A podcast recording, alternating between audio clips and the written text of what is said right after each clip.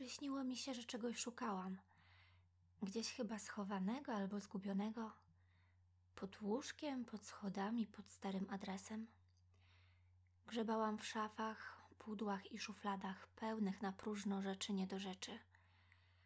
Wyciągałam z walizek poodbywane lata i podróże. Wytrząsałam z kieszeni uschnięte listy i niedomnie liście. Przebiegałam zdyszana przez swoje, nieswoje, niepokoje, pokoje. Grzęzłam w tunelach śniegu i niepamiętaniu. Wikłałam się w kolczastych krzakach i domysłach. Rozgarniałam powietrze i dziecinną trawę. Usiłowałam zdążyć, zanim zapadnie zeszłowieczny zmierzch, klamka i cisza. W końcu przestałam wiedzieć, czego szukałam tak długo.